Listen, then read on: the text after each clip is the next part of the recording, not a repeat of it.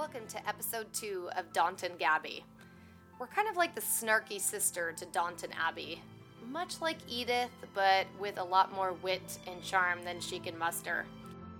Here with us today, we have the four lovely ladies Rachel Horowitz from Oakland, Teresa Schechter from Brooklyn, Brandy Sperry from Seattle, and I'm Shannon Bowen, hailing from Oakland. Today, we are going to discuss the scintillating details of the first episode of season two. All right, so when season two of Downton Abbey opens, uh, we have just started World War One, or we're for the viewer has the the people are entrenched in it. You know, the subtitle shows up, the Somme 1916, and our first scene that we see is Matthew at war. And I think one of the things that draws me into this season immediately is that it's actually war stories are very common in literature. But I had a hard time thinking of other stories where you had a chance to get to know your characters before they were in a war. Um, and I think that's an incredibly creative thing that that Downton Abbey is doing. You know, they they could have easily started in the midst of World War One and never had season one and told a completely different story, which is usually what things that are about a war do. They don't they don't really let you know um, what happened beforehand. Well, except uh, Gone with the Wind, which is what it reminded me of, mm. is showing the antebellum South, which is like season one of Downton Abbey, and then it's a war story. Absolutely. Watching the first um, going straight into that war scene, you you sort of start to like all the soapy kind of trivial will they or won't they stuff is immediately kind of shaken out of you and you realize you're heading into much more serious territory. Definitely. I felt jarred by that the first image was of war and not of Downton Abbey. I, I wasn't expecting that either. And then I love the sort of little misdirect when the war when that war scene ends and he says he's going to see a woman. And I kind of thought it was Mary. But in the very next scene you find out, oh, he's engaged to someone else. Oh, to someone else who's sort of maddeningly sweet and delightful. Like you want to hate her, but it's it's Lavinia. Like I can't hate her at least. Ugh, it's hard enough to be the new girlfriend but then to go with your new boyfriend or fiance to his ex's house and they're super well off. And you're wearing a really awkward green dress. yeah. Yeah, that dress is awkward. yeah, and you realize, oh my gosh, he totally dated like the rich, beautiful girl. Just I felt I I feel for her in this first episode. Oh, absolutely. And on top of it all, she has to deal with becoming the lady of that manor. I mean, it's pretty daunting. Yeah, and Matthew, as soon as they walk in, he's like, "Remember, someday this will be your home." Elbow, elbow, and she's like, "Dude, give me a second. that I love too when they show the they bring characters like her in because it shows that this really sort of slow paced, extravagant country lifestyle where they have all these rules and this whole culture that not everyone is used to that. Like not, Yeah, that is good. Not everyone knows what the rules are or you know, not everyone leads this life of leisure. Yeah, I think her and Sir Carlisle show how insular Downton Abbey really is, and that it is kind of this last bastion of this old world. That's actually starting to embarrass Sybil. You know, Sybil and the nursing is a really, I thought a really awesome development. Like after seeing the war, I love seeing Sybil's angst and unrest around, you know, I can't just sit around here and like knit. I need to go do something. Yeah, and I love that, but the actual idea of what to do would doesn't occur to her. Like she's obviously been agonizing over this, but she could never come up with the idea of going to nursing school on her own. You know, she needs Isabel. She needs someone who's a little bit of an outsider from that.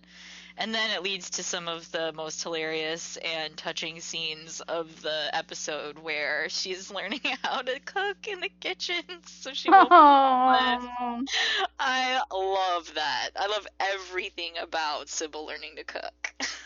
The thing I totally love about Sybil learning how to cook is like Daisy is the one showing her how to do something. And Daisy, who spent all of season one being a total, like, just inept little nothing, is now doing something better than Lady Sybil. And she actually gets to teach Lady Sybil how to do something.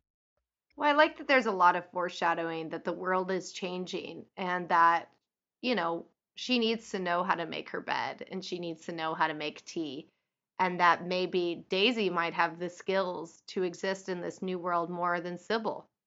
Yeah, absolutely. And then we kind of go also to seeing Edith learning how to drive, which um I is love that. highly amusing watching Branson try to teach Edith how to drive.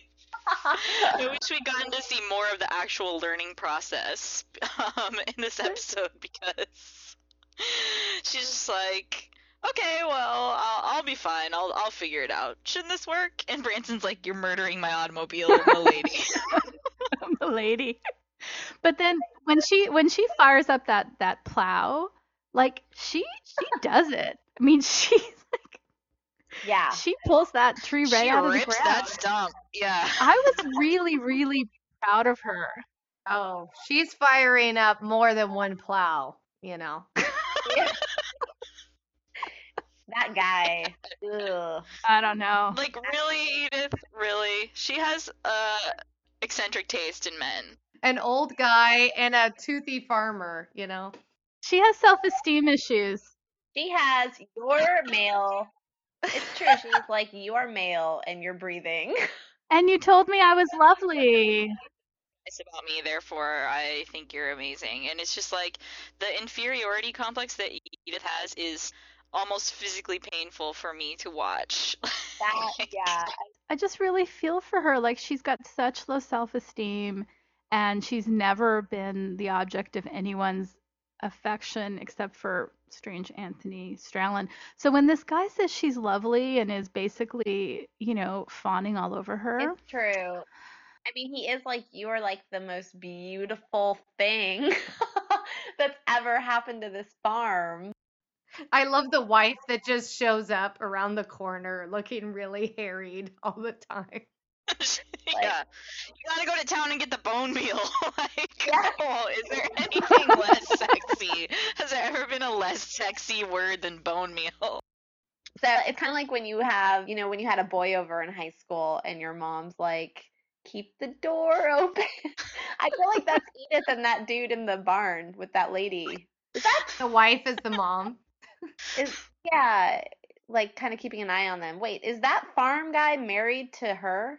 Oh yeah, yeah. that's his wife. Yeah. Yeah. What? What? that talk about slut, Edith. I know. It's disappointing. What? Guys, Yeah, she just needs kissing a some, married she needs something to believe in, you know? This guy likes her. She's away from the house where she's never the favorite. I think she just needs this. She pulled out that stump out of the ground with the plow. I mean, Like- I'd probably want to kiss a farmer after that. Now who's a slut, Edith? Right. I think she she needs to get away from Mary and Sybil, her beautiful sister. Yeah, well, it, it seems like the war is giving people enough to do that their lives are less revolving around each other. So that's good. That's that's promising for people to like have some real growth going on at least a little bit, you know. And Mary has been away for a little bit. She's been staying in a in York or something. So I don't know. And that's apparently when Edith decided that she wanted to learn how to drive. So it is interesting. It's good that she has a hobby. Yeah, totally. And and and Branson's open to new things. He's like the biggest feminist on the show. So I mean, but do you guys think that Edith is just a classic bitch? I mean, is she like, you know, O'Brien Thomas villain category, or is she just misunderstood? I mean, we I think she's Therese has something to say I'll stop. here. you think she's misunderstood, Teresa? Yeah. Well, yeah, I do. I mean, I relate to Edith way too much for anyone's good. You know, I can I can actually I can go either way with her, but I lean towards your your position that she's she's just in such a terrible position most of the time socially. How can she help but lash out? Even her parents make fun of her. Yeah, yeah. They're like, oh crap, what about Edith? We never talk about Edith. Yeah. It's a whole nother movie. We need to talk about Edith.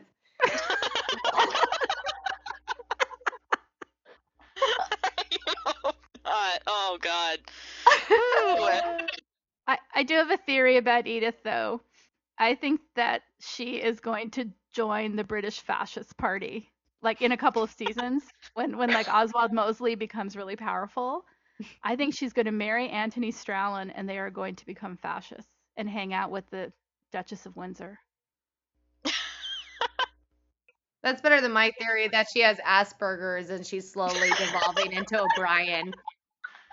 Give her 10 years, she'll have the same curls and the same bitterness and be smoking outside with some. with her with her gay boyfriend. Let's talk about O'Brien for a minute because we learned some interesting things about her in this episode, and we're sort of we're sort of backing into different storylines. But um, Bates has gone for reasons which I'm sure we'll get to, and um, his replacement has shell shock and uh, what we would call PTSD these days. Mm. O'Brien is the only one who has any patience with him, which is very surprising right off of the bat.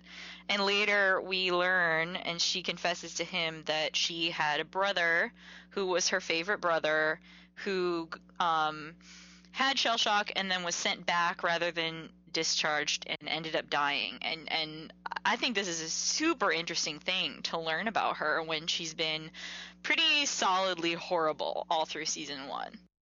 O'Brien is, I have to say, a surprising treat opening up into season two. First, we learn about this backstory, which makes her kind of a sympathetic character. And then she's also hilarious to the new maid. Ugh. She is that maid, uh, Ethel. who doesn't want to bitch slap her? You know? Well, and I love the like senior girl pranks. Like, you know, the, the hazing that O'Brien basically gives her and, you know, doesn't even get in trouble for. It's awesome. So I kind of find myself rooting for O'Brien in a major way. I, Wait, I have an idea for a new YouTube video. It'll be to the Oh. song All by Myself, and it's with O'Brien smoking. And then she's pulling the prank, and then she has like the moment of sadness you could pull from season one, post soap or a soap incident, you know, and she's just missing Thomas, you know, and it's just this is a video we need to make, guys. it's true. Uh, but then their reunion is so like lackluster. She's like, "Oh, so you are here?" He's outside smoking. I feel O'Brien when he does return. I feel like she's a little bit over him. Like you, people are dying. Absolutely. Like, for how horrible O'Brien can be, she obviously takes the concept of war very seriously. So Thomas's whole thing is that he pretends to be flip about almost everything, right? So that's not gonna fly for like the one thing that actually means something to O'Brien. Well, it was satisfying to see him down and out in the trenches. I do have to say, Right. like him before he puts his hand up to get shot, like seeing him at that point was like, thank God you're human. It Mhm. oh my just god, that scene. it's amazing. It was yeah, that's a amazing. really good scene.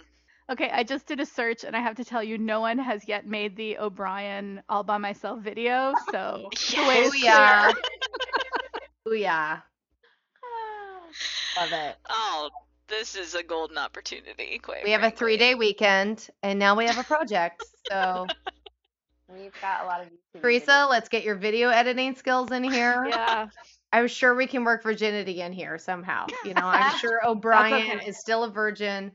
Ugh. Oh, O'Brien, sad. O'Brien We should a- uh, talk sometime about who we think is still a virgin. videos. Yeah, O'Brien had a totally slutty period in her youth, obviously. Interesting theory. Um, oh, but the war. The, the oh war. yeah, the war. The, the, I respect from from the um, standpoint of thinking about how the show was made that they didn't try to do elaborate battle scenes, but they knew that they could make a really good trench, and they just were like, "We're gonna put them down there," you know, like so much better than a cheesy battle, right? With like bad Oh, CGI totally. or something like that. Like, and it and it emphasizes what we care about is these individual characters. I don't care about a big battle. I care about where Thomas is. I care about where Matthew is. I care about what it might look like if William has to go away to war. You know, that's that's what I care about. so is Matthew? Matthew's a relatively big deal in the war. I feel like I feel like back then, if you were rich, you automatically got like a title. He was a captain, but I think all the all those guys have valets in the trenches, trench valets. It's hard to get dressed on your own. Robert, poor Robert. Having to buttoning his own buttons. God damn it! What has this world come to? Well, and he doesn't even really. He doesn't even really get to be in the army. Poor Robert. it, it's really interesting and i think the thing that um that is interesting to think about always with the earl of grantham is that he has grown up with or he, he has had three daughters who've grown up and he and he doesn't have a, a son in this war which kind of makes things a little different for him i think you know he has matthew out there granted but mm-hmm. he I think he would think about it differently if like Mary was out in those trenches, you know. Yeah, he that's, like, a wouldn't really be good point. romanticizing it quite as much. But I think the war exasperates his already he he talks a lot in season 1 about he's really spent a lot of time sort of kind of understanding what his life what the purpose of his life is and it's a steward of Downton Abbey. And I think that's it. Just keeping this castle moving. Yeah. all he does. And the war, I think, really exasperates just how posh and comfortable and squishy his life's work is. You know, It- Mhm. There, people are out there getting their hands dirty, risking their lives, and he is wearing. You know, he's at tea parties in the lawn and and flower shows. You know, Yeah, totally. I mean, I think that what I love about this first episode is that the war is this character that tests every man. You know, are you a hero? Are you a coward? You know, and it's each each man, even Carson is like his way of not being a coward is like I will have these dinners on time and the silver will be polished and that'll show the Germans. Mhm. The horror of, of war for Carson is having a maid waiting at table. That's like the worst possible thing war brings him is maids in the dining room.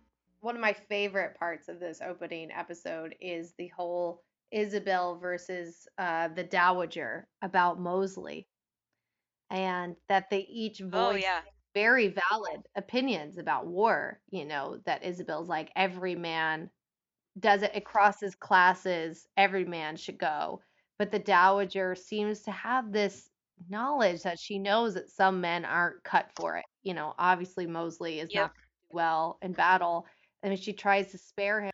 Oh, who else is terrified for William besides me? I think Thomas calls him cannon fodder. Oh, Oh, of he's course, just got because that. it's He's so... got that look of the lamb going to slaughter. I mean, he's got that innocent face that you just, you know, you know, in the horror movie that they're gonna be the first to go. so idealistic. Yeah. while he gets brave and he wants to go, he was clearly scared and freaked out. Well, he becomes a man, and his first decision as a man is to go to war. And for me, the whole first episode, I just think of the war as a character, and it's like this omniscient character, and I just kept imagining um the cartoon of death from the Beedle the Bard stories and the in the Harry Potter movie, the seventh one. And oh God, so good. yeah, Yeah. Oh, and that's what I imagine is like the war. That's the character, and he's just like dropping his long fingers into Downton, and he's gonna pick which characters to take with him. You know, and I know it's I, giving me so that. much anxiety thinking about season two because now I've got this someone's gonna die and it's gonna make me cry.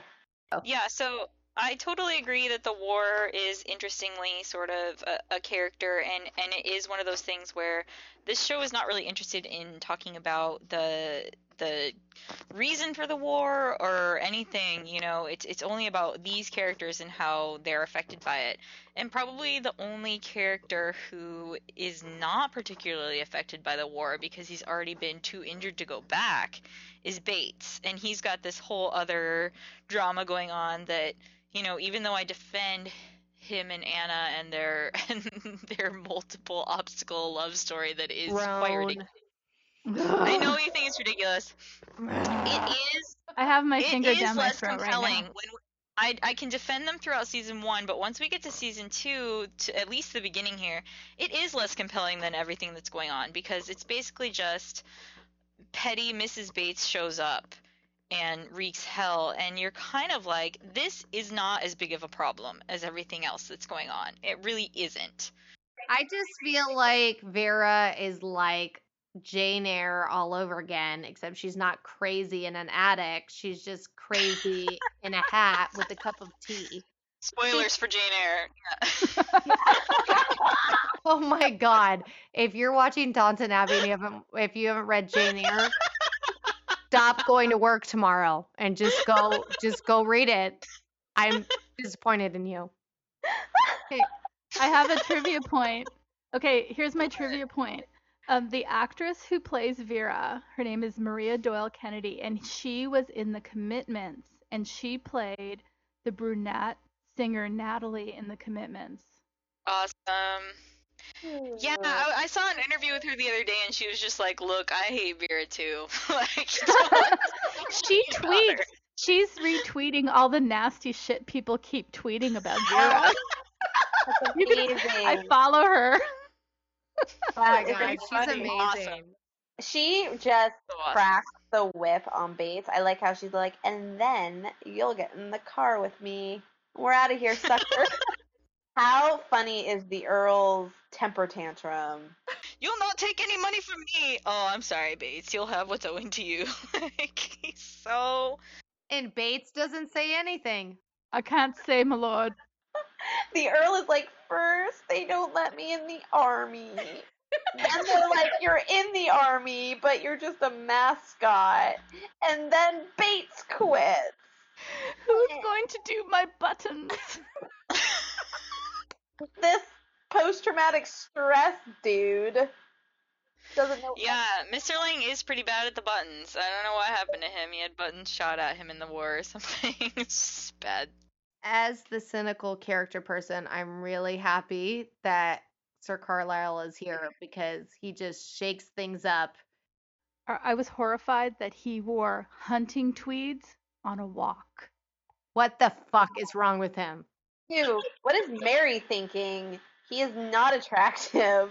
I can't he's imagine. And powerful. He's, he's not as bad as Eve's prospects. Let's be clear about that. That's true. Well, I thought he, I thought his proposition to Mary at the end there it was so interesting. I felt it. I felt it like maybe once upon a time the the Clintons had that conversation. Mm. Like we're uh, we are powerhouse. Oh, that's great. To do big things in the world, you and I. You know. Totally. I would watch a whole show that is called The Dowager and the Newspaper Man. I I would watch a whole show that's just them sparring. Them sitting in a room talking. I would. It would be so awesome. I love. Oh, is this is this the, are these the episodes where where the dowager has her Greek chorus line? Yeah. Oh, oh. Greek. I don't Greek want drama. everything to happen off. I off hate stage. it when action takes place on stage. Yeah. It's moment. Oh, so good, and it's moments like that where I feel like sometimes she is the voice of the audience. You know, she's saying what everyone else is thinking. Yeah. It's, yeah, and there's also another great moment with her. One of the rare, rare times that she agrees with Isabel that Sybil should be allowed to become a nurse. And I just thought that was yeah. such a great scene where they were both like, listen, it's a war. And and nobody else quite gets it from from the female perspective because none of the other women besides the two of them have been through a war. The men, Yeah. some of the men have, but but they understand from a woman's perspective that, that you have to do anything you can to pitch in, or or your life does not matter at that point. I love how I love how Cora turns it into like a typical my daughter is going off to college moment, you know? Like, oh, I gotta pack her up and take her to Bed Bath and Beyond. Oh. Even you kind of feel for the young people watching the show, knowing what we know about history. We know that once they get through this first war, things get things get bad again. You know. Yeah, yeah. I do have that foreboding feeling. Yeah, like you can this this age of innocence is clearly just about to be completely demolished. Mm-hmm. All right. Well, that that takes us to the end of Down Gabby episode 2. Um like we're saying about the Tumblr, you can find us on Tumblr, downgabby.tumblr.com as it goes. I mean, if you want to geek out when you're bored at work, just check out our Tumblr or our Twitter because Teresa is really helping us all out. It's awesome. Also on Facebook at Down Gabby, on Twitter at Down Gabby, and you know, you can just uh, send us any questions or comments that you might have to address on future episodes because we would love to hear back from any listeners that we have out there. Thank you for listening, and we will catch you next time.